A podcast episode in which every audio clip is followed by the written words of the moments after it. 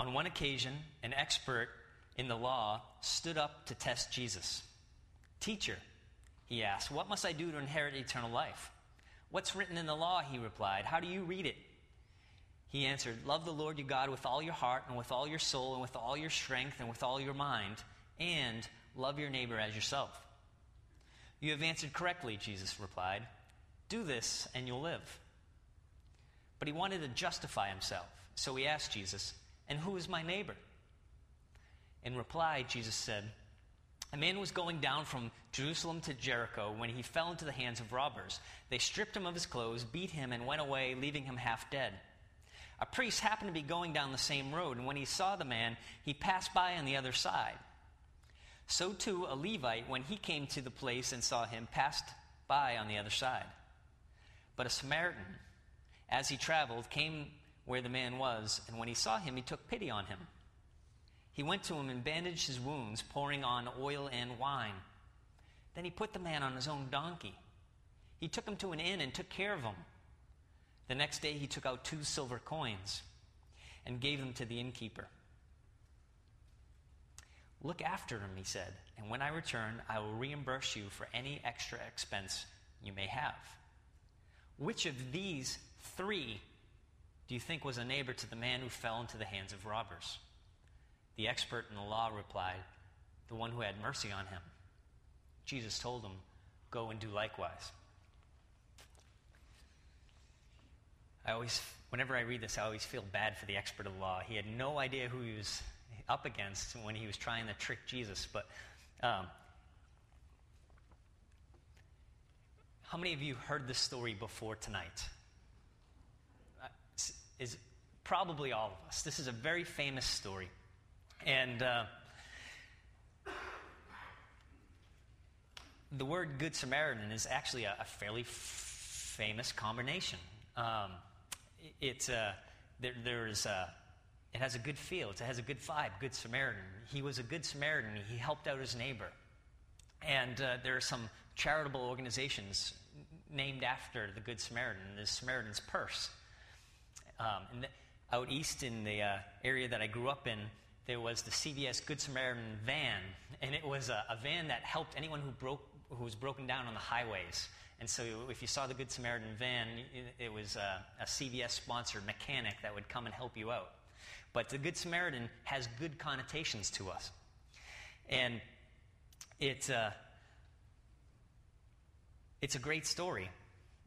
But I want to ask, why does Jesus tell this story? And uh, is this story as uh, really as clean as we picture it, as we remember it uh, um, from, from our youth, from our Sunday school classes?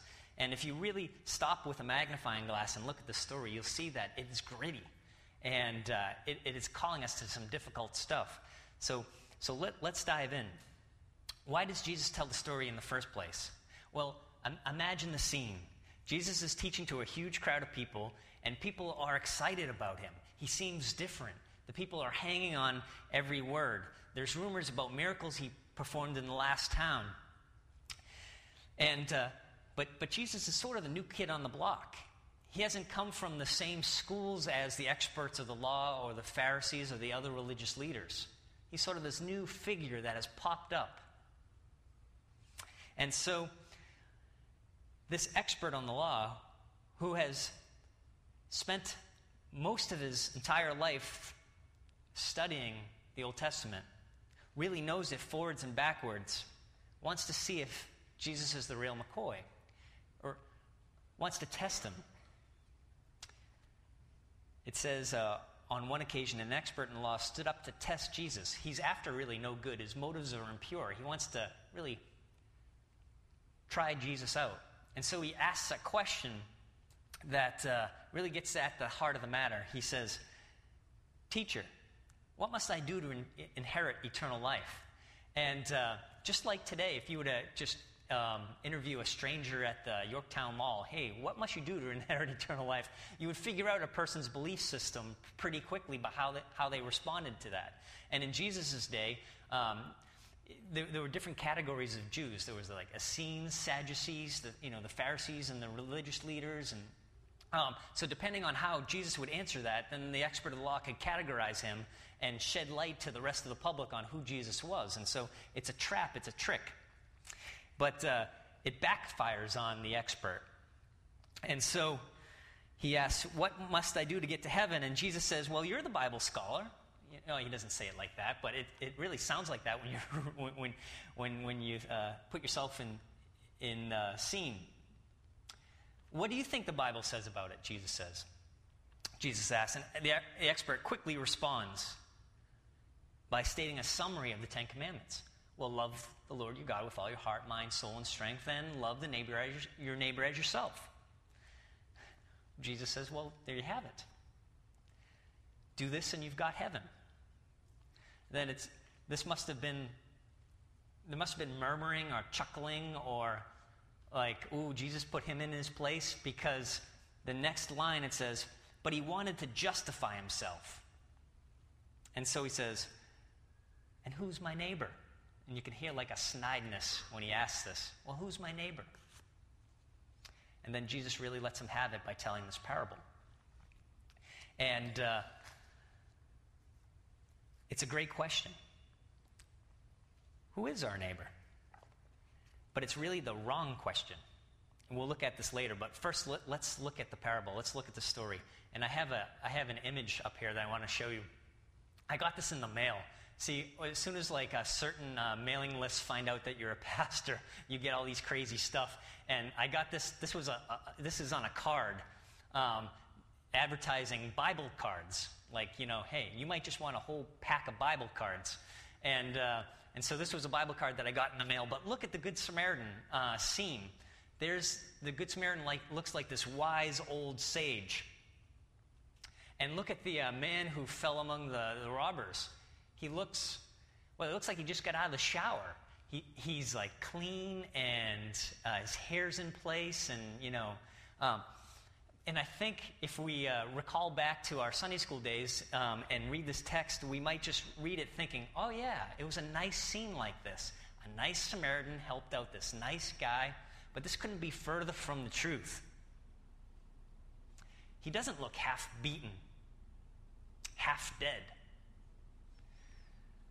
Jesus is trying to set the scene to make um, a statement. And he goes out of his way by telling it in a very nasty way, uh, setting this, the setting in a very nasty way. See, he starts off the, the parable by saying, A man was going down from Jerusalem to Jericho. And if we can call it to the next slide, we'll get it off that, that false setting slide. And uh, this is very hard to read. In fact, without my glasses, I can barely see it at all. Um, but it was the best ma- map I can come with, up with that showed mountains. And so you see the, the dark brown uh, spine down the middle is the mountainous region. And in the middle, um, uh, just a little bit off the E in Ju- Judea, just to the right of the E in Judea, you, you, you'll see a black square, and that's Jerusalem. And the man was going from Jerusalem down to Jericho. And if you look at the Dead Sea and go up north a little bit, you see another black square, Jericho.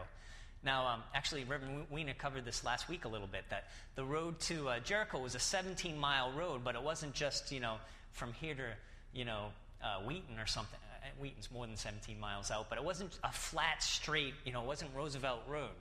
Um, Jerusalem was at an elevation of, of 3,000, nestled right in that little mountainous region. And Jericho was down on the uh, plain of the Dead Sea, and it was at a negative 1,000 feet. So it was 1,000 feet below sea level. So it was a 4,000 um, foot trek, 17 miles, and it wove through those mountains and it wove through like the it was a it, um, a very thin, very narrow path, and and it just wove around uh, up and down the ravines and, and around nooks and crags, and it was it was a it was a very dangerous road because there were so many good caves and nooks to hide out in. The path house thieves that could easily ambush um, travelers and take whatever goods they were carrying.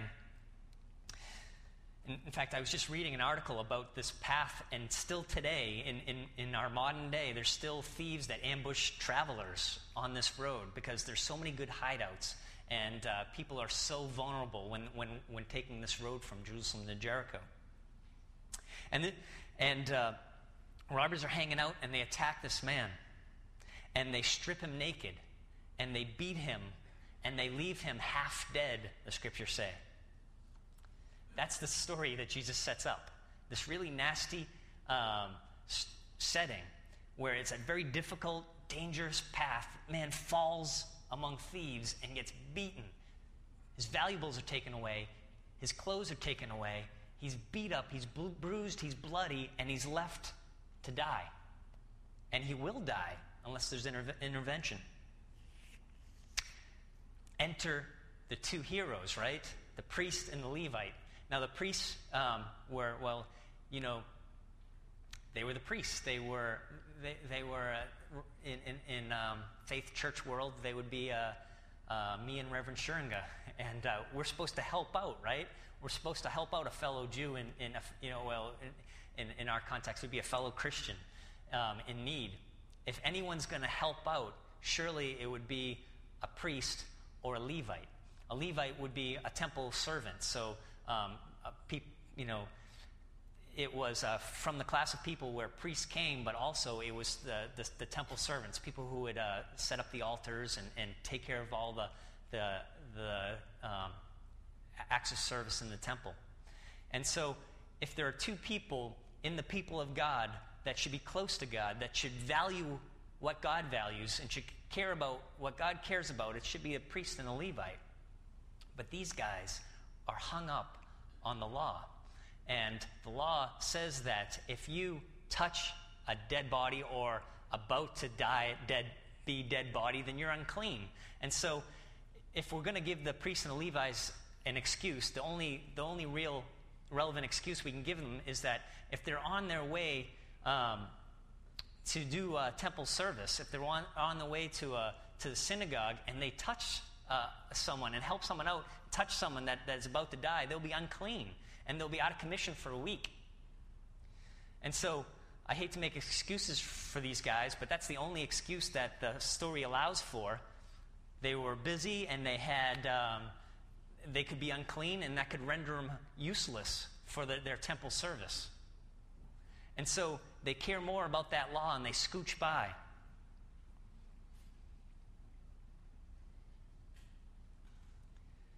I'm sure they were going to send help when they got to Jericho. I'm positive of that. But enter the Good Samaritan.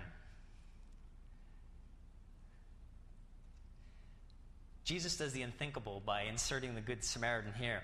He makes the hero of the story a Samaritan. Now, today, the words good and Samaritan go hand in hand, but back then they couldn't be further opposites. To any good Jew, a Samaritan was scum of the earth. Samaritans were people who caved in, people who mixed with the pagan nations. In fact, um, when, when the Assyrians came and, and, and um, exiled um, the Israelites, they, um, they, inter- they, intermingled with the Assyrians and they intermingled with other nations from all over the globe. And when they resettled, they kept some of the Jewish law, and, but not all of it. And so they weren't really Jews and they weren't really Gentiles. They were this, this, this crazy mix. And the Jews thought, man, this is the reason why uh, the Romans have, have come and, and, and uh, conquered us in the first place. God is judging us because you haven't kept the law. You've went and married folks outside of the Jewish nation, and you're not following God's law, and so all this judgment is on you. You know, we love to, to, to blame shift. And so to be a Samaritan was to be the worst of the worst in the eyes of a Jew. In fact, there's one um, episode in the book of John that I love where the Pharisees get so mad at Jesus that they don't know what to do, and they say, You Samaritan! And they call, I mean, that was the, the, the biggest cuss word they can think of. That's how much the Samaritans hated the Jews. And uh, there's been, there's been uh, evidence that, that shows in the, in the, uh, the religious services, in actually, they, they found in one of the morning prayers in, during Jesus' time um, in the Jewish uh, ceremonies that there was a morning prayer to God to destroy the Samaritans. That's how, anima, eh, you know, that's how uh, hateful the, the two groups were towards one another. But that's the hero that Jesus makes of this parable.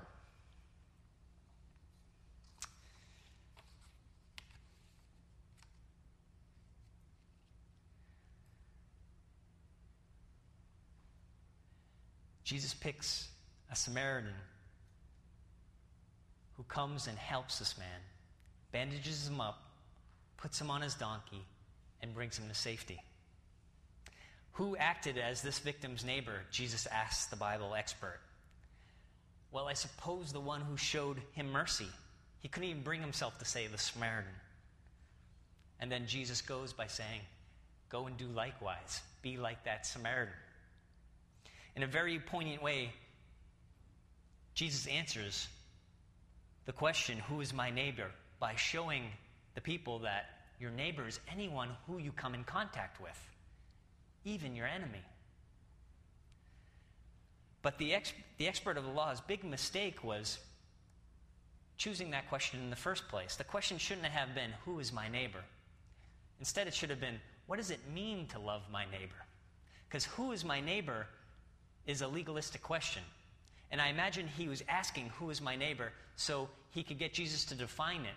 Because the experts of the law, the Pharisees, were great at mincing up God's principles and God's, God's laws. And because if they could, they could define it um, in certain terms, then it would be easier to carry it out. Because what if the expert said, Jesus, who's my neighbor? And Jesus said, Well, obviously, your friends and neighbors.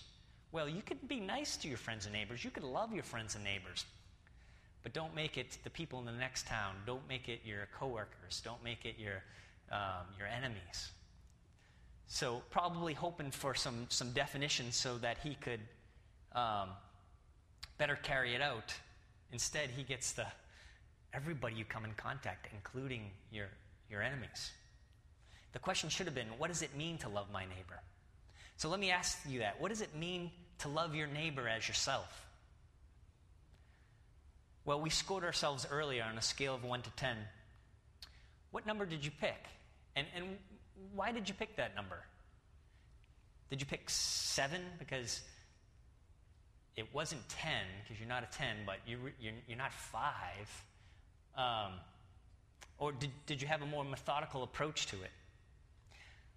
Well, I, I'm pretty nice to people. I try to do nice things to people.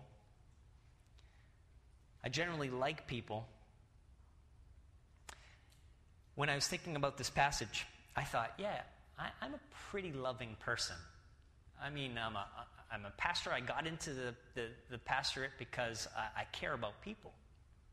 But then when I began to see the meaning in this passage, I thought to myself, man, I, I am nowhere near as loving as Jesus is calling us to in this passage.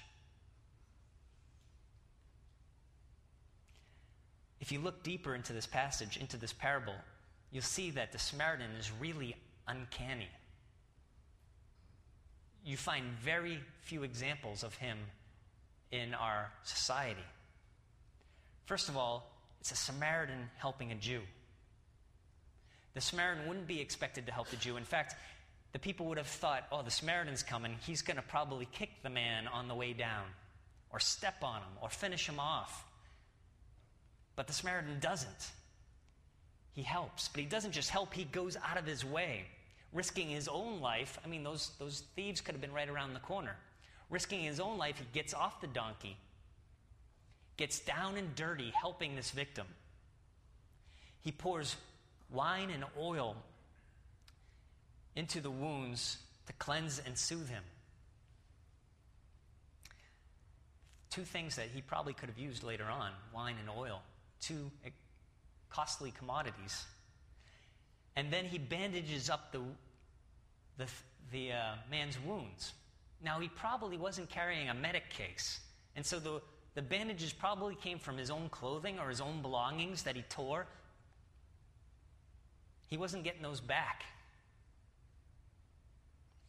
And then he puts the dying man on his donkey and walks him to the nearest shelter. And when he gets to the inn, he gives the innkeeper two silver coins, which is about a day's wage each. So if you make $50,000 a year, he gave the innkeeper about 400 bucks and said, please take care of him. And uh, when I come back, if there's been more expenses, I'll, I'll pick up the tab. It's an amazing story. And if you put yourself in your shoes, would you go that far out of the way for someone. Put yourself in inner city Chicago. Your car breaks down in a gang infested place and you see someone in need. Do you just try to save your own life and scooch by, or would you help them? It's very hard to personalize, but it's an amazing, amazing display of love, of sacrificial love. He puts himself at risk. He uses his own wine and oil. He, he makes bandages. He puts the man on his donkey, exerts physical labor, and then shells out 400 bucks for the stranger whom the priests and the Levites walk past. How often do we love our neighbor like that? How often do we put ourselves for, out for other people? I don't know about you, but this is going the extra mile. And sometimes I'll go the extra quarter of a mile. But the, the whole mile is difficult. After studying this passage, I realized, man, I am probably more closer to the priest and the, the Levite than I am the Samaritan.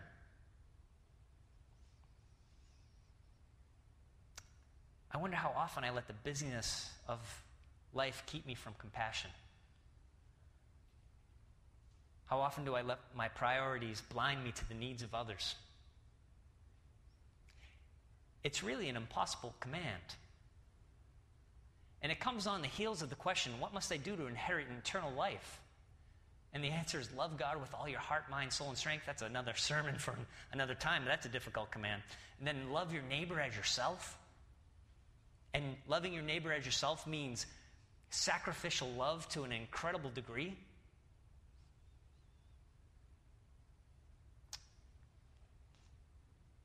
It's almost an impossible thing to ask.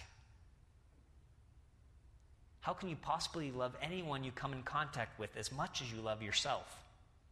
It is an impossible task.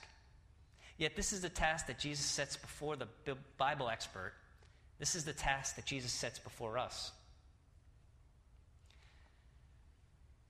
There's one key to unlocking it. And the key to unlocking this is by asking yourself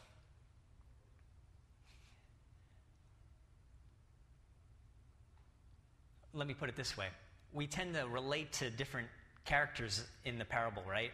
We tend to think, oh, I'm not a priest or I'm not a Levite, or maybe I am a priest or a Levite, or I'm more like the Good Samaritan or I'm less like the Good Samaritan. And so those three people are, are us in general. But who is, who is the, the dying man in the parable? Who's the dying man in the parable? Is Jesus telling the story specifically in such a way that could be shedding light on who the dying man is? Well, he's a Jew who is half dying outside of Jerusalem. And I think in this parable and the way it's placed in Luke, that without saying it, Jesus is casting himself as the man that fell among thieves. And if you think about it that way, we find the key to unlock how do we do the impossible task? Because Jesus is the man who gets beaten up for our sake.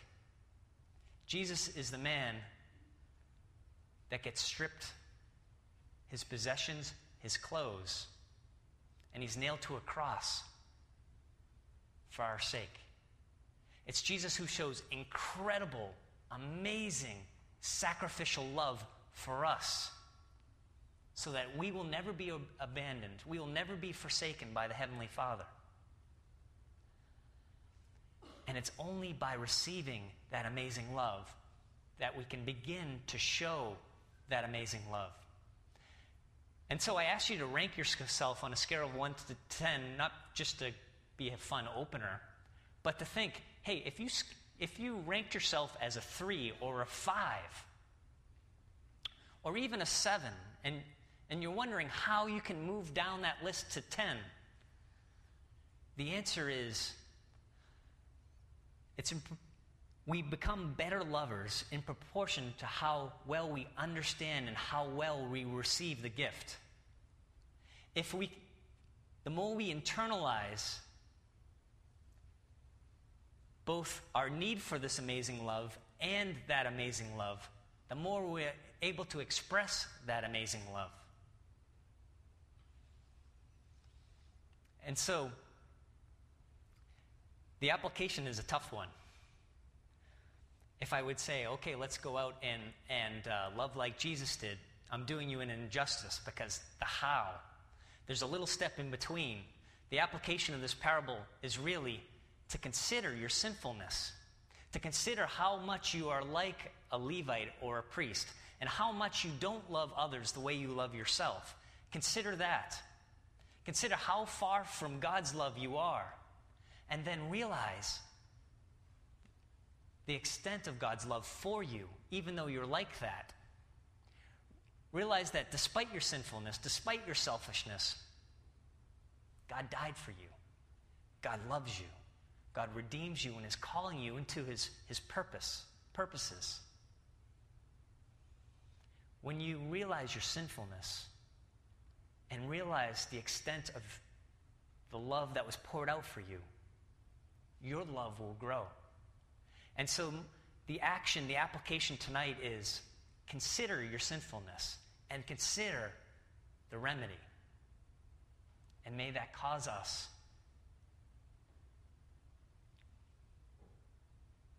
to love our neighbors as we love ourselves.